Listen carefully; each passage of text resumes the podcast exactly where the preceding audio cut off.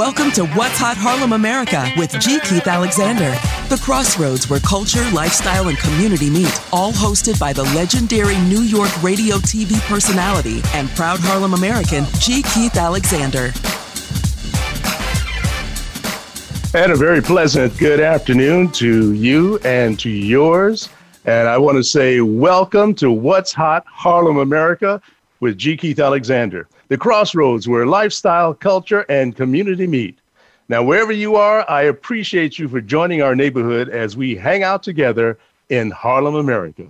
Today, in the What's Hot spotlight, is Phylicia Rashad, an accomplished actor and stage director. Two time Emmy Award nominated Phylicia Rashad became a household name when she portrayed Claire Huxtable on The Cosby Show, a character whose enduring appeal has earned her numerous honors and awards for over two decades. She has appeared as Carol on NBC's This Is Us, and in 2019 and 2020, she was nominated for Emmys. Uh, also, she played Diana Dubois on the popular Fox TV series Empire and as Dr. Woods Trap in Tarell Alvin McCraney's Peabody Award winning series, David Makes Man, on the OWN network. So, with the power vested in me, which is close to nil, it is my distinct honor and pleasure to say that my special guest, Phylicia Rashad, is What's Hot. Hello there. How are you? I'm fine. How are you? I'm okay, thank you. You know, this technology, I'm still trying to get used to this technology, Phylicia. And uh, it is, let's see, well, I'll just go along with it the way it is. Uh, how is it okay? Is it good? Oh, yeah, uh, is good. But how, how are you holding up during this uh, coronavirus uh, downtime? I've been very fortunate to be well to mm-hmm. be safe and well. And, um, and my family is safe and well. And my friends, most of my friends have been safe and well as well. So, good, good, good. The, um, I, I want you to know that preparing for this interview, I was so impressed with your resume and all the accomplishments and the awards. Uh, and of course, I, there was no way for me to know that you had accomplished all these things. So I had to really select a special fragrance for you today uh, in order for me to be able to do this interview because this is very special. So I, I put on my Wall Street fragrance today uh, just for you because looking at you on my Facebook page with your photos, you look so so elegant and so sophisticated and and you've got such grace. You remind me of the queen Cymbeline. Mm. You look like a queen. Thank you. You're quite Thank you welcome. very much. So let us uh, congratulate you on the fact that uh, you are uh, a, an AKA and uh, the AKAs have been in the news uh, lately. And uh, one of your sorority sisters has become vice president of the United States of America. Uh, yeah, how about that? what, what, are your thoughts about that? I I think uh, I think that's more than special. I she, think that's more than special. Um, she stands on, I guess, your shoulders as well as many other uh, AKAs, and uh, the uh, we, we're so proud of her. Uh, and uh, I, I, thought that um, her having such a, a wonderful accomplishment uh, would be something that young black women, young black girls could see themselves and and and say that say that one day I can be vice president or president for that matter, you know. So it's very inspiring. It's inspiring for young girls and women the world over, um, and uh, and that's what is most significant to me, is that it's inspiring for women and young girls the world over. Well, and great. this is this is not only her accomplishment, it is the accomplishment of the American people, because the American people voted her into office. I concur. I concur. Yes. So let us take the Wayback Machine uh, back to where you were born, Houston, Texas so what is it like having a, uh, a a, daughter who's a big star as well well you know we don't look at each other like that she's our mom and she's Falia, and uh,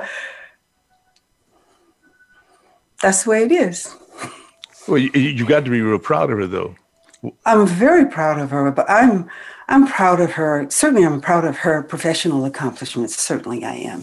Mm-hmm. But what I'm most proud of is her work ethic. And I'm very proud of her personal attributes, characteristics that she has demonstrated uh, since early childhood. Mm. Her empathy for people, her her ability to boost someone when their morale is low, mm-hmm.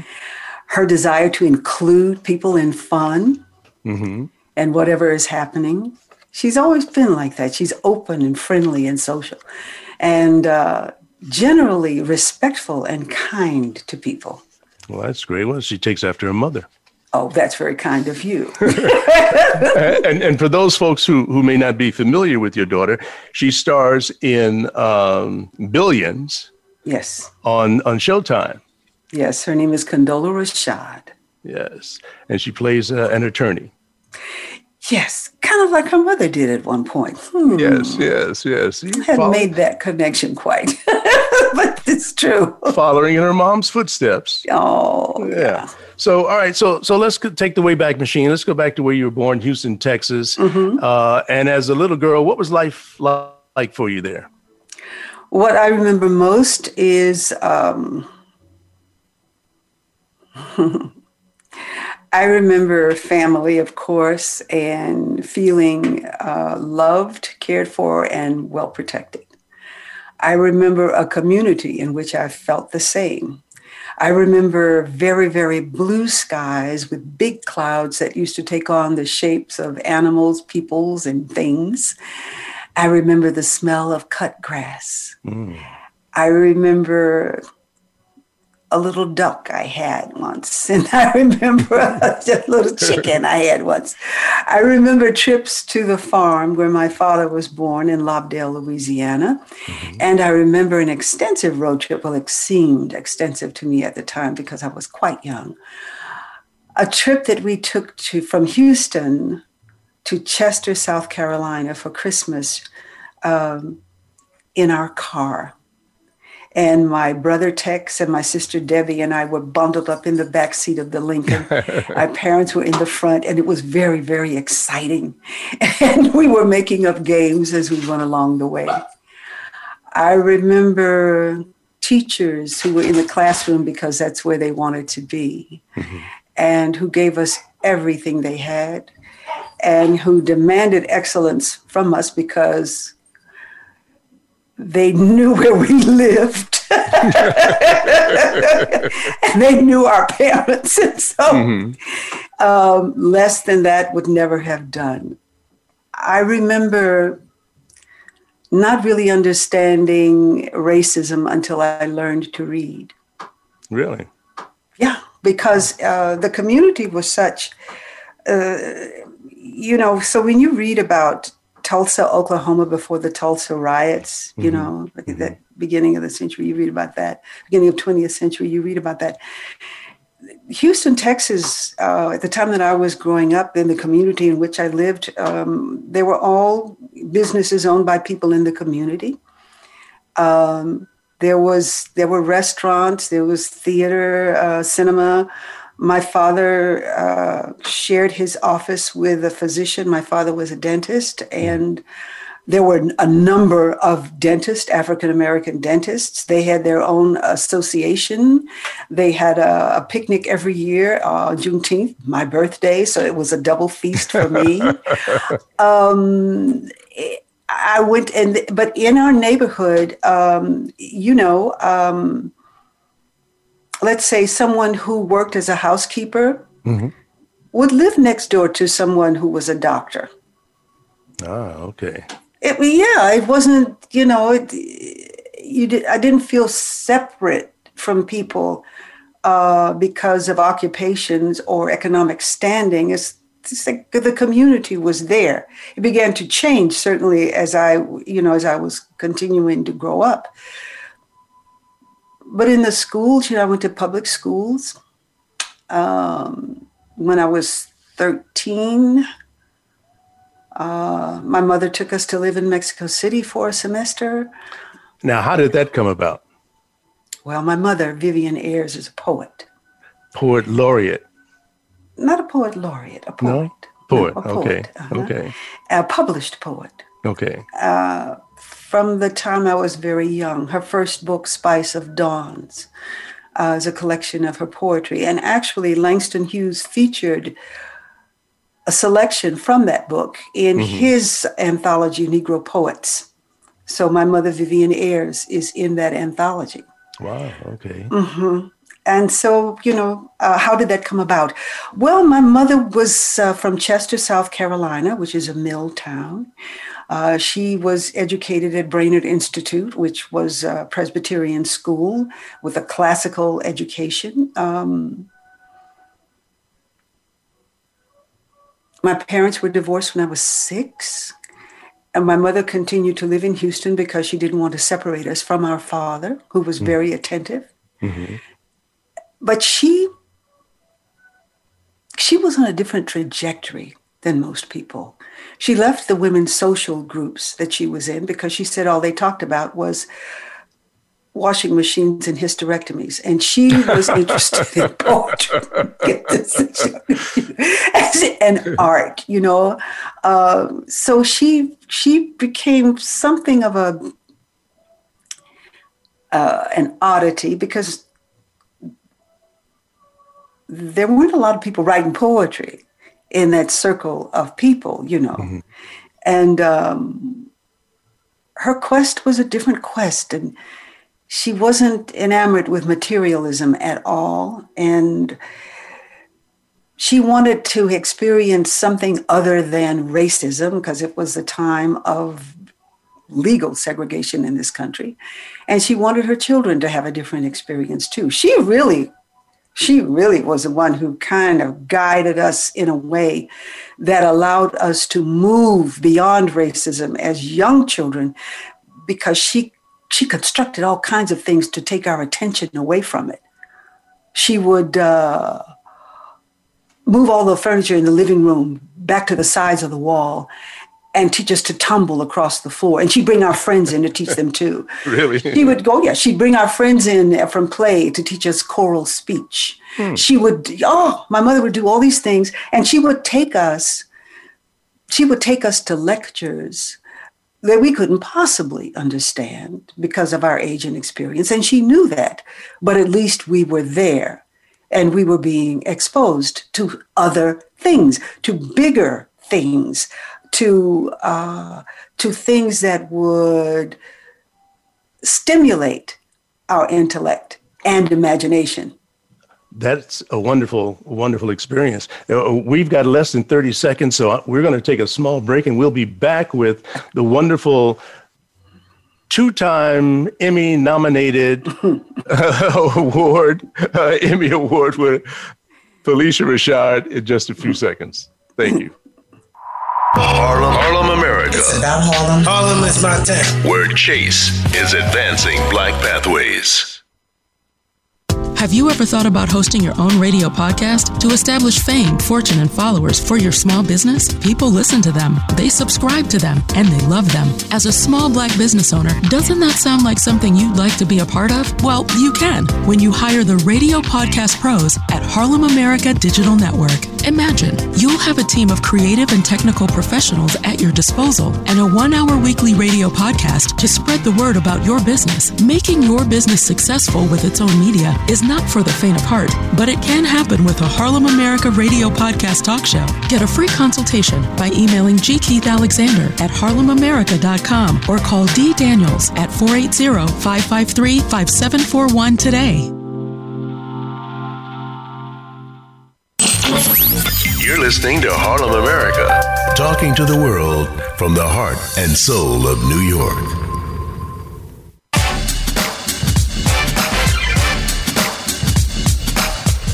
You're listening to What's Hot Harlem America with G. Keith Alexander. To reach our show live today, call in to 1 866 472 5788. That's 1 866 472 5788. Also, you can send an email to G. Keith Alexander at harlemamerica.com. Now, back to the show. And remember, you can also uh, listen to the podcast or tell your friends to listen to the podcast on all of your favorite uh, podcast platforms. Just subscribe and download us, okay? We're here with Miss Phylicia Rashad. It is my pleasure of being with you. And uh, I just want to ask you how did you get the job as America's uh, Mom uh, as Claire Huxtable? I auditioned. Well, I knew you were going to say that, but but but it, had to be more than that. I mean, you know, who are you up against, and how many did, did you have a callback, uh, or did they say, you know what, she's it? no, I, there was an audition process, um, and uh, let's see, I think a lot of actresses were auditioning for this role. Mm-hmm. Uh, a lot of actresses in New York were auditioning for this role, but I had some very clear instincts about it. First was that I would not discuss the fact that I was auditioning for this role with anyone. Mm-hmm. Mm-hmm. So, uh, unless I saw someone in the audition that I knew, no one I knew would know, would know that I was auditioning. Really? Yeah, and people whom I saw that I didn't know, well, we didn't know each other, so I mean, fine. But I just had that very clear understanding not to discuss it with anyone, and I didn't until the last. So there was one audition, and then there was a second audition in which I was um, put on tape and asked to speak Spanish and um, then after that audition, I was called to a final audition in uh, Los Angeles the day after Easter Sunday. And it was only after receiving that final callback that I spoke to someone about it, and that someone was my mother, mm-hmm. who was living in Houston, Texas, still at the time. And I asked if she could come and be with my son while I went to California to audition. And she did. And I called my sister the morning um, of the audition.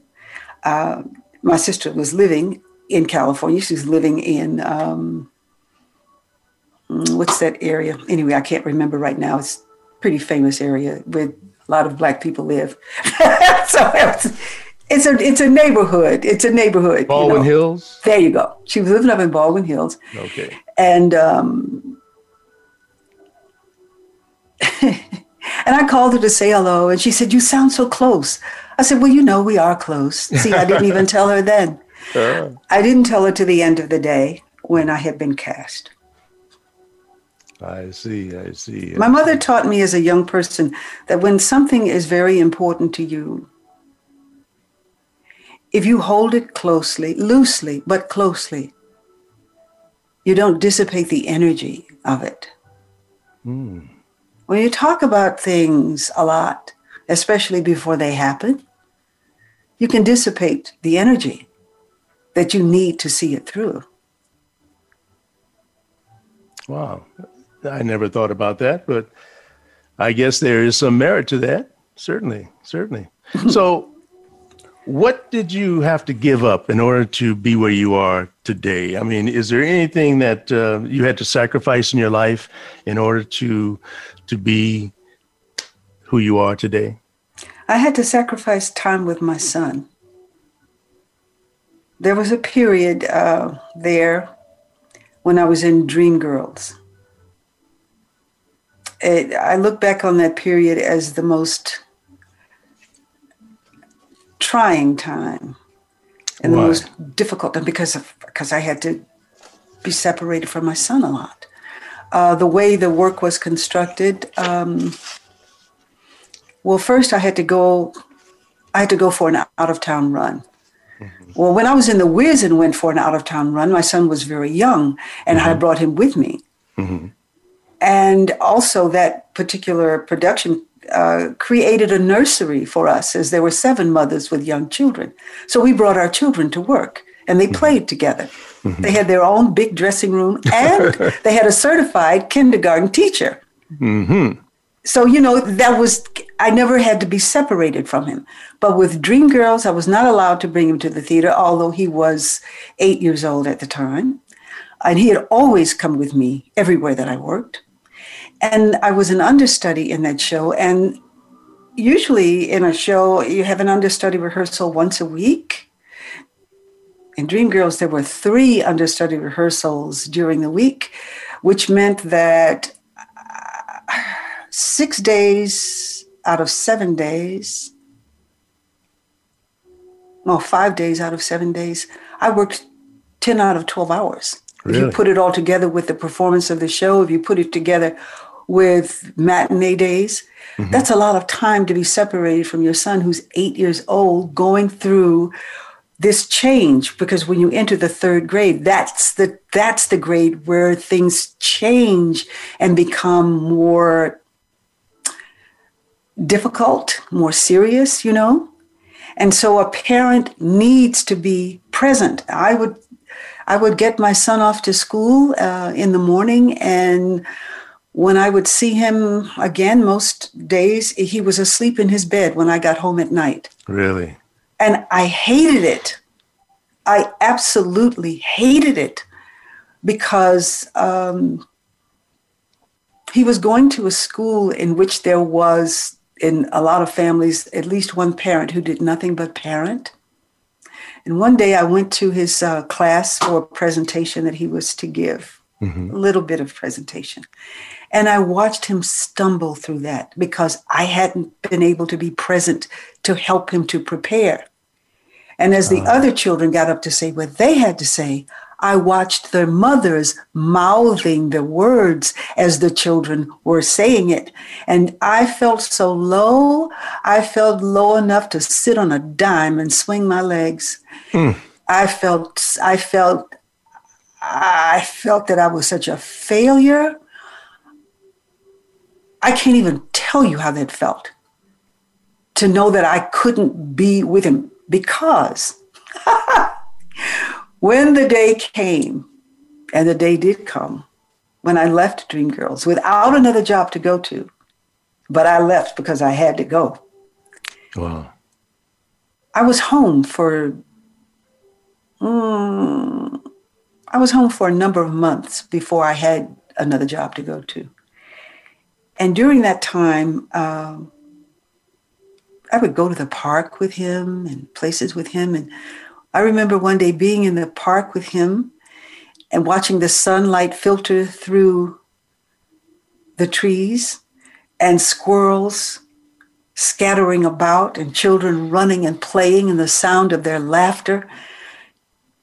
And I looked at him, I said, Has this been going on all the time? And he looked up at me so sweetly and he said, Yeah, Mama, it has. oh, you, you know, oh, you bring tears to my eyes. But it's horrible. It's it's and I, and I can say this. I, I can tell you, you know, working mothers, working parents, because there are men who parent. Uh, um, their sole parenting, and and they have to work too. And for parents who you know, who really enjoy their children and love them so much and want to give them everything to have to be separated like that because of work and you have to work because we got to eat you right. have to have a place to stay we got to have the lights on you know it, it's it's it's it's a, it's a real dilemma for people and and i hope that at some point uh, as a society um, maybe we can think about what is done in Sweden and other places to support parents who are single parents and uh, and having to work too.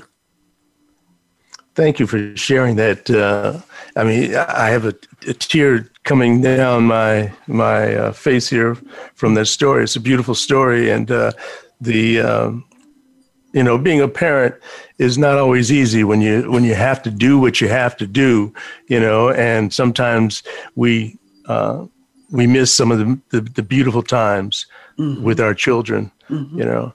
Mm-hmm. So uh, I some years ago I got a chance to see you uh, at Lincoln Center in Cymbeline. You played the Queen, and and and and you look like look, I mean, you look like queen material, believe you me. I mean, you're sitting here right now, but also uh, there are a couple of fo- uh, pictures on my Facebook page and in social media of you, and uh, and and you have that that elegance and that grace, and uh, you know, I, I just want to know. Do you wear jeans around the house? I mean, did, did, did, can, of course I, mean, I do. You do? Oh, I wear okay. jeans outside. I wear jeans oh. to the grocery store. Oh, okay. I wear right. jeans to the bank. of course I do. Oh, good. Okay. All right. You know. And I'll um, wear jeans with a silk with a silk blouse, a silk oh, shirt. Oh. And I'll fantastic. wear jeans with a very crisp white shirt. Um, yeah. I oh, wear jeans.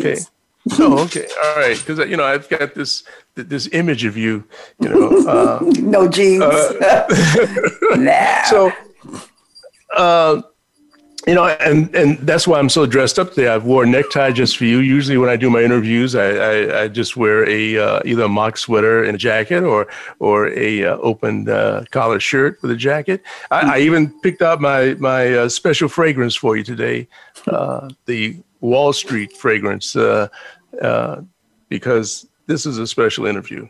Oh. And now, I'd like to know about your love affair with August Wilson.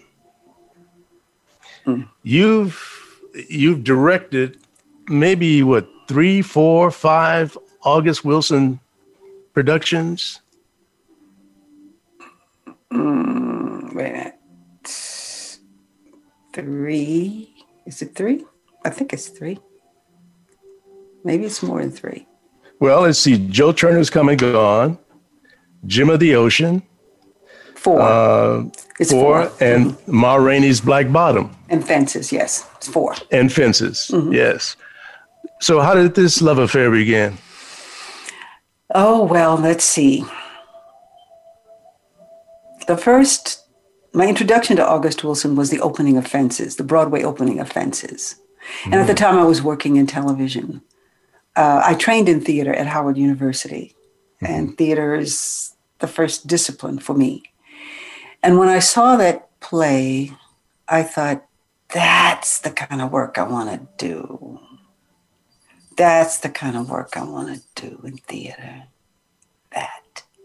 Mm-hmm. But that was eluding me at the time. So a number of years passed, and Finally, I was called into a meeting with August Wilson, Benjamin Mordecai, his producer, and um, and Marion McClinton, who was directing Gem of the Ocean.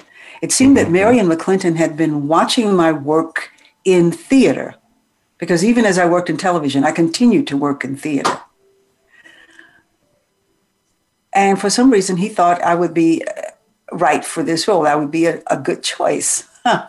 so I went into this meeting, and um, and after the meeting, you know, somewhere through the meeting, um, they asked me if I would read. It was a cold reading because mm-hmm. I hadn't seen the script before. Oh, and okay. That can happen. And I said, yeah. um, even though I was told by my manager, this is not an audition, you are not to audition. When they asked me if I would read, I said, yeah, of course I'll read. And I read a passage where Aunt Esther is talking about the city of bones. And then Mr. Wilson said to me after that, he said, I'm not familiar with your work in theater. I, I, I just have known you as a, as a television actress. Well, I, I said to him, you know, at this point in my life, I just don't worry about what people can and cannot see. just, just something like that. and it turned out to be like a the kind of thing Aunt Esther would say. Little did I know. I said, so uh-huh. what people see is, I said, well, they see it, they see it. If they don't, they don't. That's just, but I'm who I am. And uh, and 30 minutes after I left the meeting, I received a call that I'd been cast as Aunt Esther. That was the real beginning because working through the rehearsal period with him in the room mm-hmm. was magic, pure magic.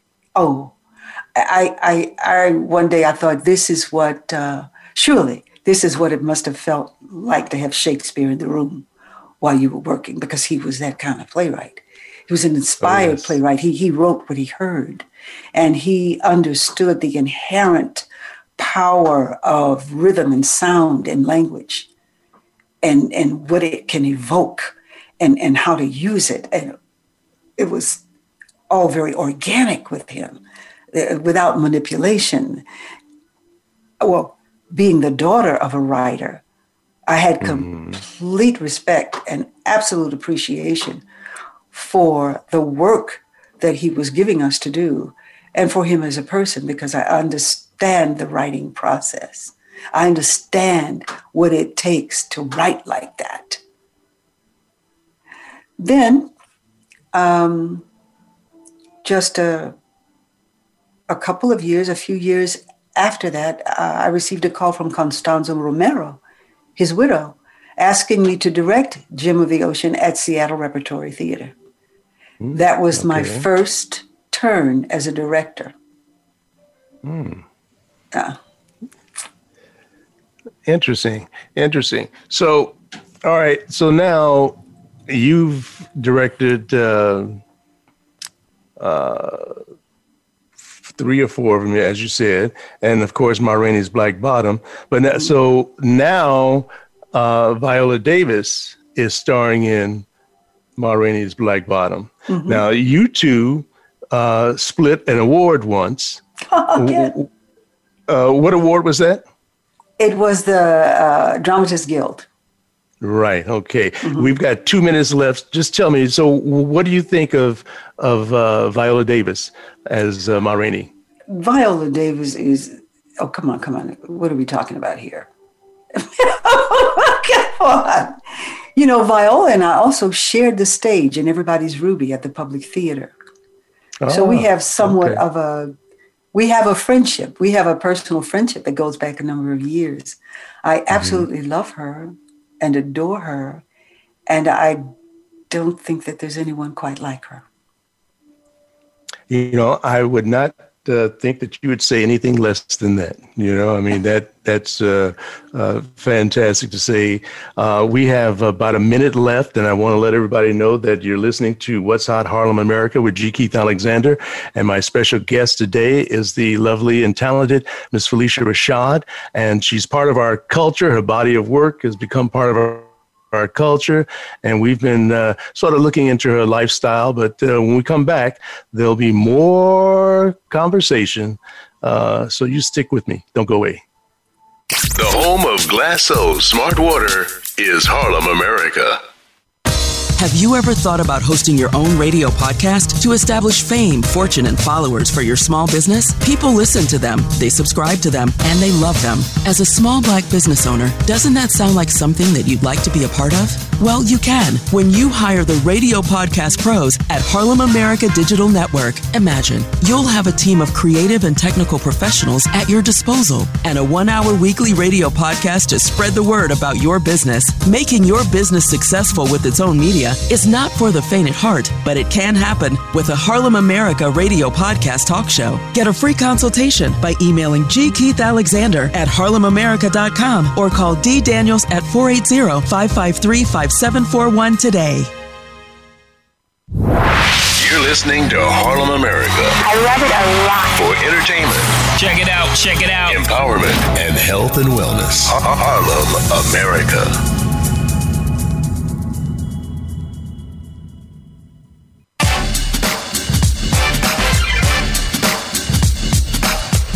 You're listening to What's Hot Harlem America with G. Keith Alexander. To reach our show live today, call in to 1 866 472 5788. That's 1 866 472 5788. Also, you can send an email to G. Keith Alexander at harlemamerica.com. Now, back to the show. Well, thank you very much, Kevin Brunei. Uh, you know, I went to your filmography uh, at uh, IMDb, and you have like 77 credits.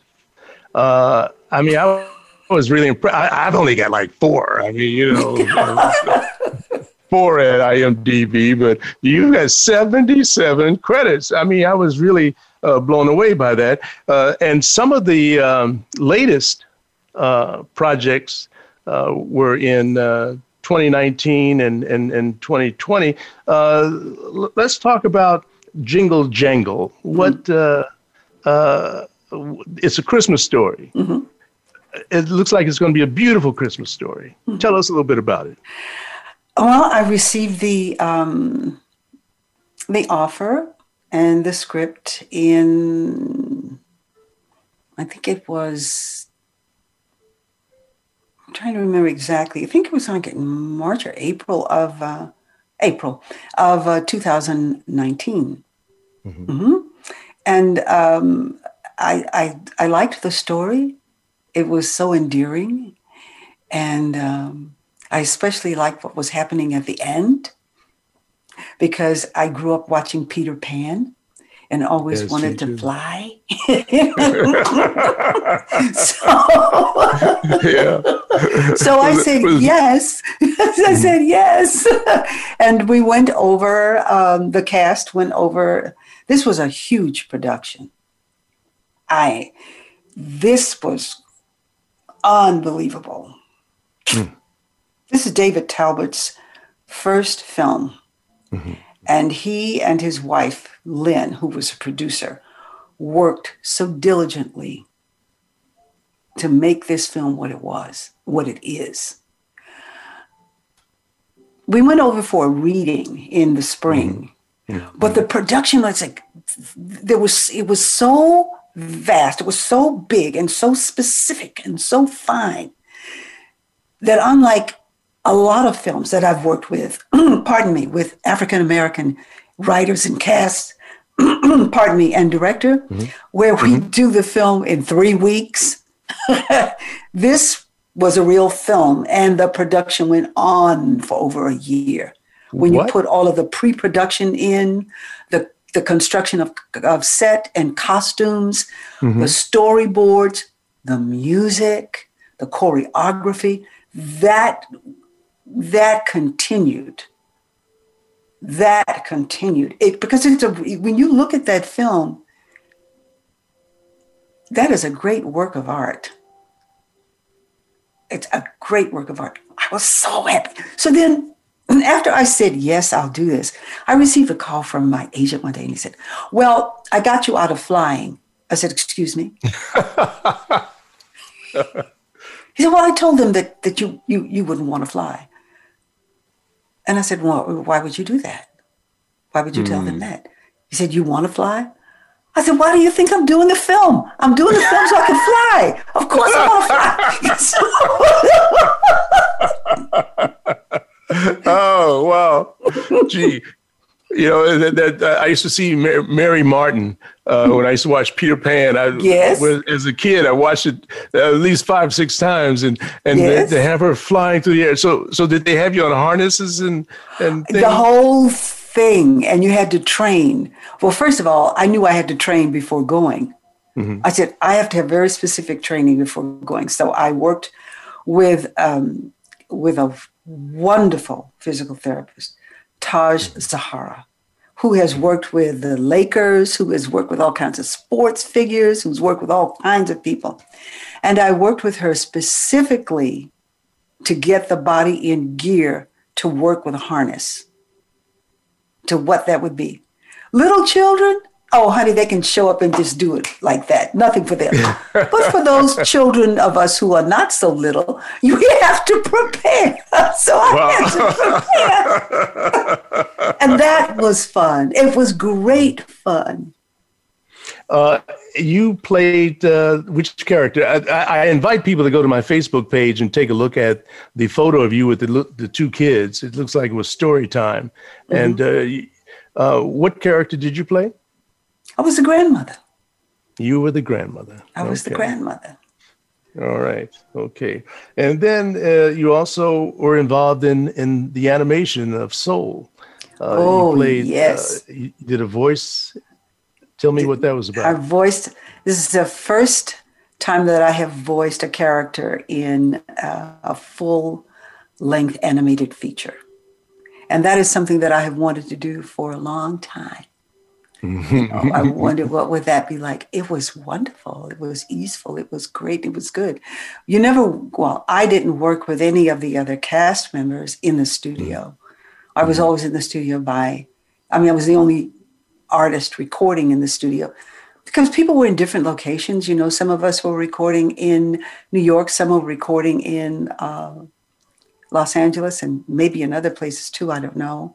Mm-hmm. But it was exciting and it was great and it was really amazing to see the film. The animation is just unbelievable.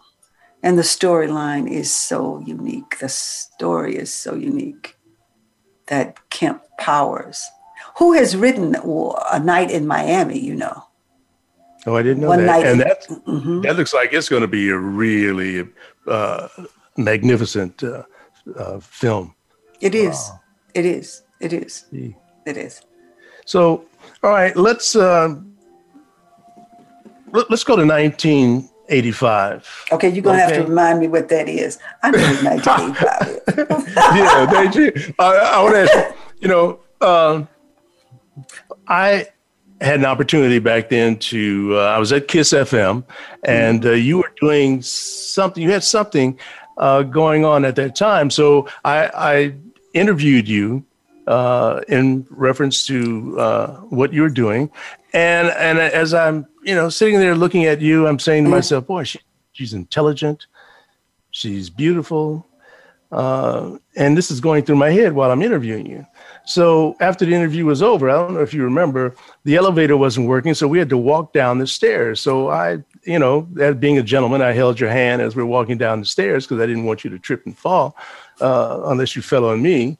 And uh, and so we, so I'm, I'm, as I'm going downstairs, I'm saying, now, should I ask her for her number or not? And I, this went through my head as we are walking down the stairs. So finally, we get downstairs.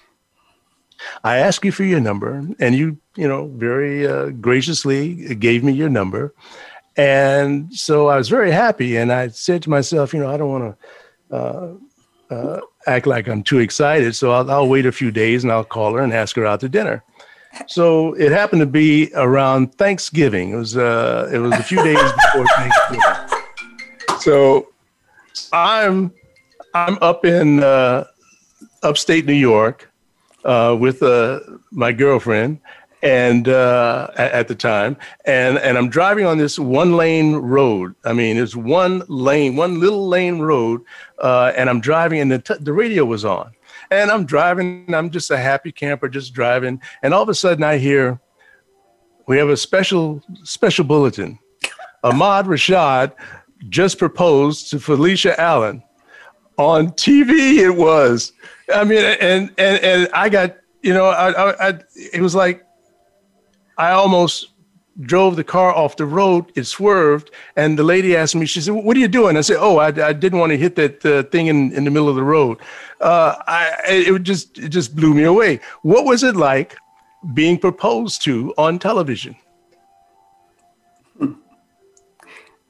Unusual. it was very unusual. It's not something that. Um, that I would recommend everyone do.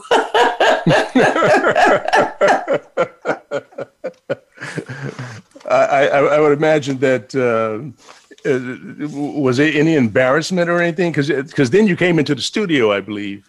Uh, oh yes, there was there was the great drama of finding me where I was at Macy's and getting me to the studio to sit in the chair and give the answer. so much drama. I wouldn't suggest that everyone try that, that everyone do that, because I mean, it was uh, it it was exciting and romantic and everything, but truth be told, proposals should be intimate.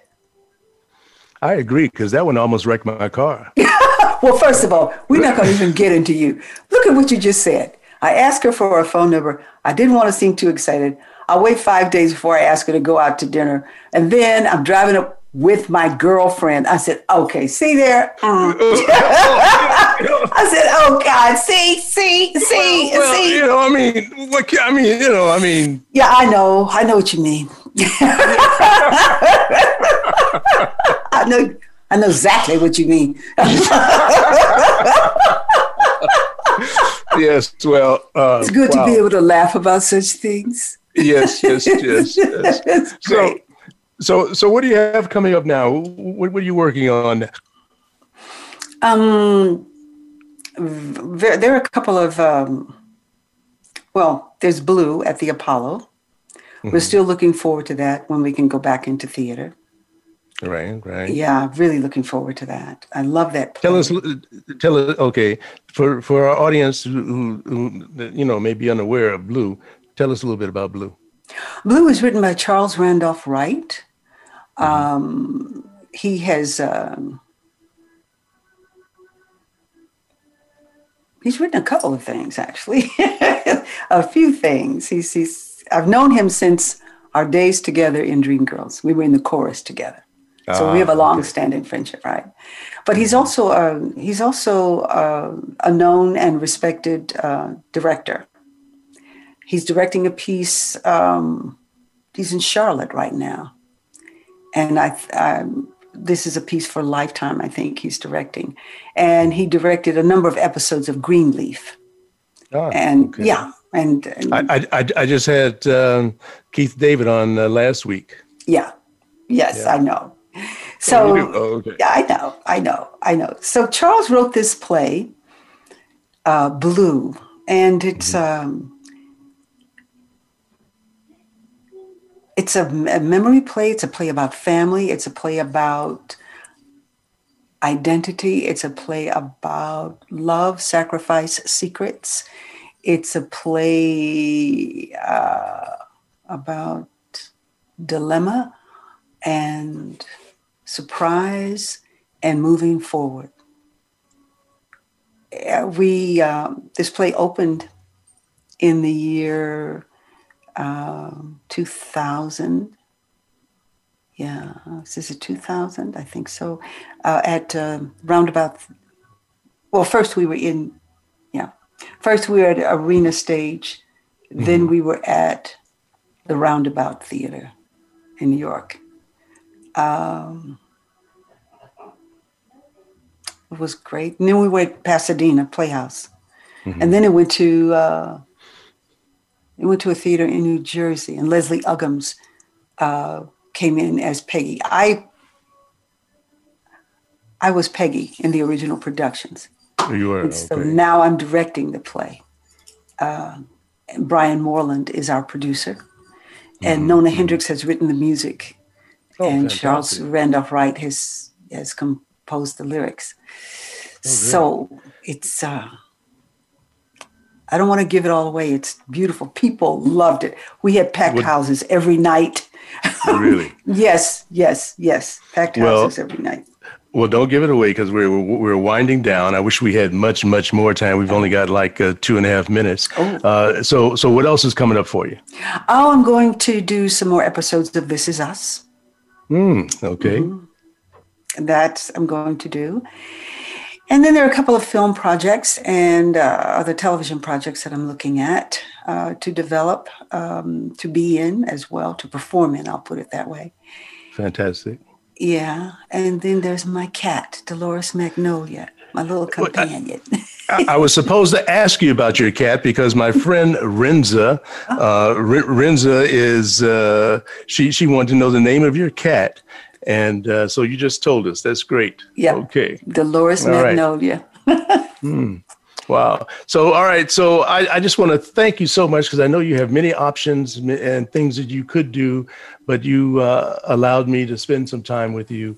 And uh, I, I want to thank you so very, very much. And you're always welcome here at What's Hot Harlem America with G. Keith Alexander. In fact, after this uh, is over, uh, your podcast will sit on your page uh, on harlemamerica.com.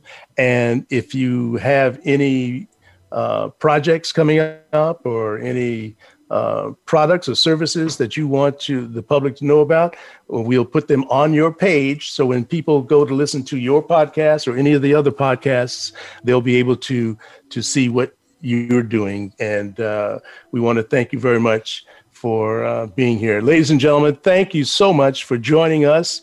Uh, this has been a wonderful opportunity for me to be with Phylicia Rashad again, and uh, we we invite you to tell your friends that the podcast is available uh, in about another 30 minutes so they can listen to the show and catch up thank you so very very much have a great day and a better one tomorrow and don't judge your brother or sister too harshly until you walked a mile in his or her shoes and as always for all of you and especially you phylicia i wish you excellent health massive wealth passionate love and uncontrollable happiness for mm-hmm. 2021 and beyond. Thank you. Have a great day. Thank you. Bye-bye. Bye bye. Thanks for listening to What's Hot Harlem America with G. Keith Alexander. We'll be back next Friday at 10 a.m. Pacific Time, that's 1 p.m. in New York, on the Voice America Variety Channel and the Harlem America Digital Network. Thank you for listening.